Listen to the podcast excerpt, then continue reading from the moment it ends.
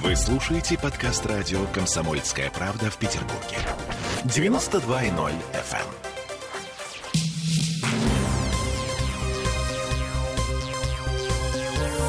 Темы дня.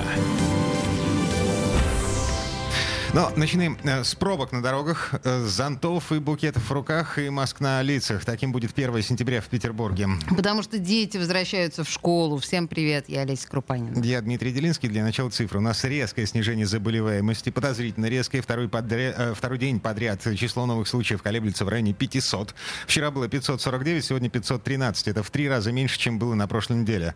А при этом летальная статистика не снижается за те же сутки. 31 новая смерть. Беглов говорит, что не время снимать коронавирусные ограничения, и все ждут начала учебного года. Люди возвращаются из отпусков, дети и подростки возвращаются в школы и детские сады, студенты приезжают, заселяются в общежитии. И все вирусологи, эпидемиологи, врачи говорят, что надо ждать нового подъема заболеваемости. Будет ли этот подъем настолько высоким, что его начнут называть четвертой волной, пока не может сказать никто, но у нас есть рекомендации от зав. отделения для детей с COVID-19 э, педиатрического университета Светланы Бановой. Э, для начала по поводу того, что надо, эм, ну, в общем, надо, надо ли загонять детей в лабораторию, сдавать анализы на антитела перед началом учебного года?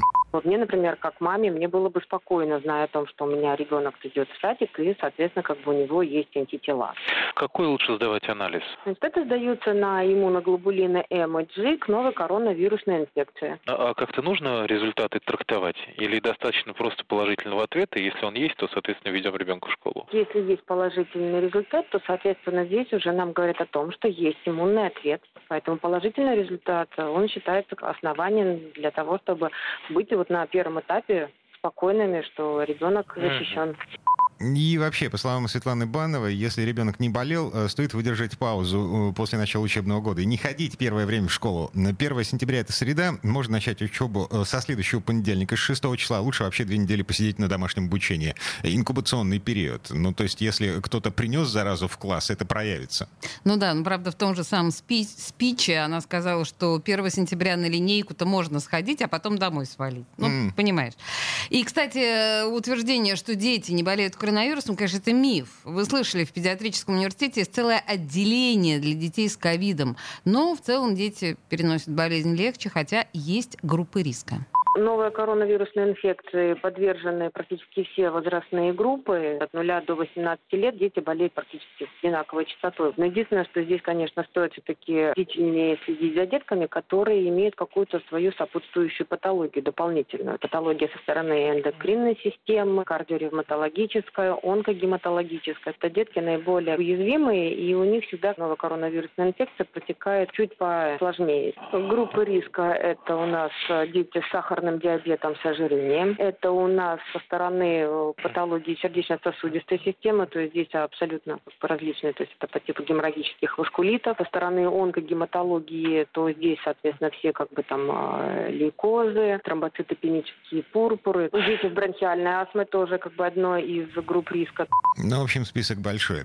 А, в общем и целом, в среднем по больнице укреплять иммунитет самостоятельно смысла нет никакого. По словам все той же Светланы Бановой, даже витамины бесполезны, если не знать точно, какие именно и в каких количествах и кому конкретно нужно пить, при каких показаниях. А специфических препаратов для профилактики коронавируса в природе не существует. Но в школах все-таки будут заниматься профилактикой. В Комитете по образованию нам заявили, что линейки только на свежем воздухе. Причем так, чтобы параллели не смешивались. По поводу того, пускать родителей или не пускать, каждая школа решает сама, в зависимости от того, э, большая у них площадка или нет. И как в прошлом году, у родителей будет возможность переводить ребенка на домашнее обучение, если родители решат, что посещение школы угрожает чему-либо здоровью. Как и в прошлом году, на входе будут измерять температуру в столовую, дети будут ходить по расписанию, так чтобы разные классы не пересекались. А если кто-то заболел, руководство школы самостоятельно будет решать, выводить класс на карантин или нет. В общем, все как в прошлом году, ничего нового. Ну да, и мы сейчас завтра будем видеть толпы бедных несчастных школьников, вернувшихся с отдыха с э, гладиолусами и прочими астрами. Я тут в магазин зашел. Ну, не потому, что э, ребенок у меня в школу собирается. Ну, слава богу, у да. тебя ребенок еще маленький. Да, в детском саду. Но так, на всякий случай. Э, вот. Гладиолус белый, три штуки. Лизиантус белый, три штуки. Гипсофила, три штуки. Эвкалипт 0,3 пучка. Лента Атлас. Это такой букет к первому сентября. Гладиолусы же, черт возьми. Да, ну это такой, в общем, плохонький букет, судя по тому, что ты сейчас нам перечислил. Тысяча 650 рублей. Ужасно. А, многочисленные эксперты в интернете пишут, что а, это нормальная цена, потому что а, повышенный спрос, потому что у торговцев цветами три дня, которые год кормят. 14 февраля, 8 марта, 1 сентября. Но в этом году, помимо цветов, в два раза вырос спрос на торты. А, нормально ли это? И вообще, что у нас происходит с ценами? У нас на связи Александр Виноградов, руководитель общества защиты прав потребителей «Потребнадзор». Александр, здравствуйте. Добрый вечер. Слушайте, это вообще нормально? Нет, ну серьезно, вот э, в два раза действительно повысились цены на торты. Ладно, не, гладиол. Погоди, погоди. Значит, производители тортов всерьез говорят, что в два раза повысился спрос. А вот цены они Цен... повышали как хотели. Ну, мы понимаем это. Слушай, Дим, это нормальная ситуация. Ну хорошо, и повышение цен в три раза, в четыре раза на цветы. Вот здесь есть какой-то, ну, контролирующий момент. Как-то можно это удержать? Это же бесит страшно. Ведь не только первоклассники существуют существует 1 сентября? Ну, мы перешли в рыночную экономику, удержать это невозможно. Мы это видим, в принципе, по подорожанию подсолнечного масла, которое государство все там рычагами что-то пытается сделать. Но давайте говорить открыто. Рычагов у государства нет. Не было и, наверное, уже больше никогда в этой жизни не будет, к сожалению. Да? Или к а, счастью. По...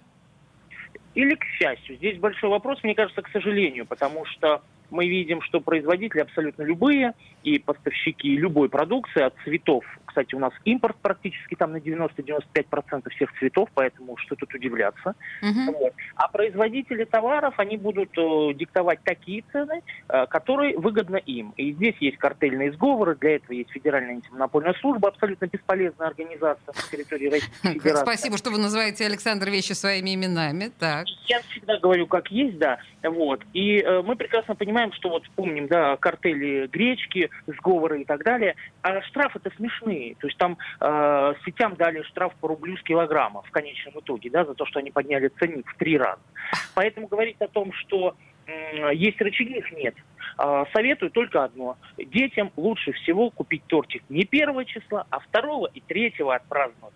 Вот. У кого, скажем так, нет возможности покупать торты по закрученным, завышенным ценам. А второго и третьего они уже будут стоять со скидкой в 50% во многих магазинах. И мы это увидим. А вообще, конечно, нас экономика перевернутая. Вместо того, чтобы при повышенном спросе максимальное количество продукции продавать, да, uh-huh. знаем, что uh-huh. повышенный спрос, а, что делают во всем мире, у нас задирают цены. У нас все с э, ног на голову, к сожалению. Ага. А по поводу вашей рекомендации. Я, честно говоря, не понимаю, что делать вот конкретно 1 сентября для того, чтобы ребенок пошел в школу, ну, как все. А, то есть не выглядел белой вороной, чтобы букет гладиолусов был в руках. То есть, ну, смириться вот с тем, что происходит, видимо, да. Знаете, что хочу сказать? Мне самому вот 1 сентября нужно идти вести. А, сам сейчас еще в дилемме покупать вот этот букет или все-таки что-то новое. Ну вот э, сейчас прочитал в интернете прекрасную вещь, как э, вместо того, чтобы тратить деньги на букет, лучше э, посадить дерево, да, и проспонсировать это определенной организацией общественной. Э, вот склоняюсь к этому, а я думаю, что преподаватель все-таки э, получит коробочку конфеты, это будет гораздо приятнее ему, вкуснее и, мне кажется, даже полезнее. Ну, не во всех случаях, конечно, в а зависимости а, от производителя конфет. Вашими бы устами, да, нужно же со всеми родителями в классе нужно, договориться Нужно, нужно договориться. Александр, да, спасибо большое. Александр Виноградов у нас был на связи, руководитель общества защиты прав потребителей Потребнадзор. На самом деле, Александр говорит очень важную, нужную вещь. Родительский комитет действительно должен договориться о том, что ведь не нужны педагогу эти 30 букетов к чертовой матери. Ест. Он их не ест. И Пусть не все, пьет. Все, все договорятся, скинутся и действительно купят один букет и какие-нибудь хорошие, хорошие сласти вкусные. И все. Um, ну и на всякий случай, для того, чтобы поставить финальную точку, да, эксперты говорят, что при покупке цветов, э, чтобы они дольше стояли, нужно обратить внимание на стебель. Он не должен быть слишком сухим. Нехорошим признаком свежести цветов считается наличие рубашечного листа эта штука, эм, в общем, это нижние лепестки, которые обрамляют э, бутон. А бутон должен быть полураспустившимся, потому что цветок с полностью раскрытым бутоном проживет намного меньше. И еще некоторые продавцы, чтобы придать э, уже не свежим цветам такой эстетичный вид, используют украшения дополнительные. Если вокруг бутона что-то намотано, какая-нибудь оборка там из яркой фольги уже в том числе.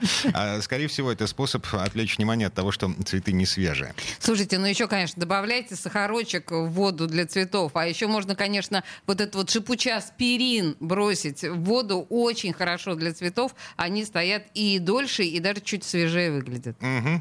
Так, ну и все уже, совсем финальная точка для того, чтобы закрыть эту тему. В Петербурге а, началась вакцинация от гриппа. А, Смольный намерен привить более трех миллионов человек. Это к вопросу о том, а, что делать с ребенком для того, чтобы не заболели. Прививки. Смольный рекомендует прививаться. Три миллиона человек собирается привить в этом сезоне. Детям нельзя прививаться. От гриппа? А, от гриппа, да, да надо, да, надо, да, надо, да, надо. Да. Ага. В общем, врачи рекомендуют э, и взрослым даже делать прививки и от короны, и от гриппа э, с промежутком в один месяц, для того, чтобы, в общем, вакцины не накладывались друг на друга.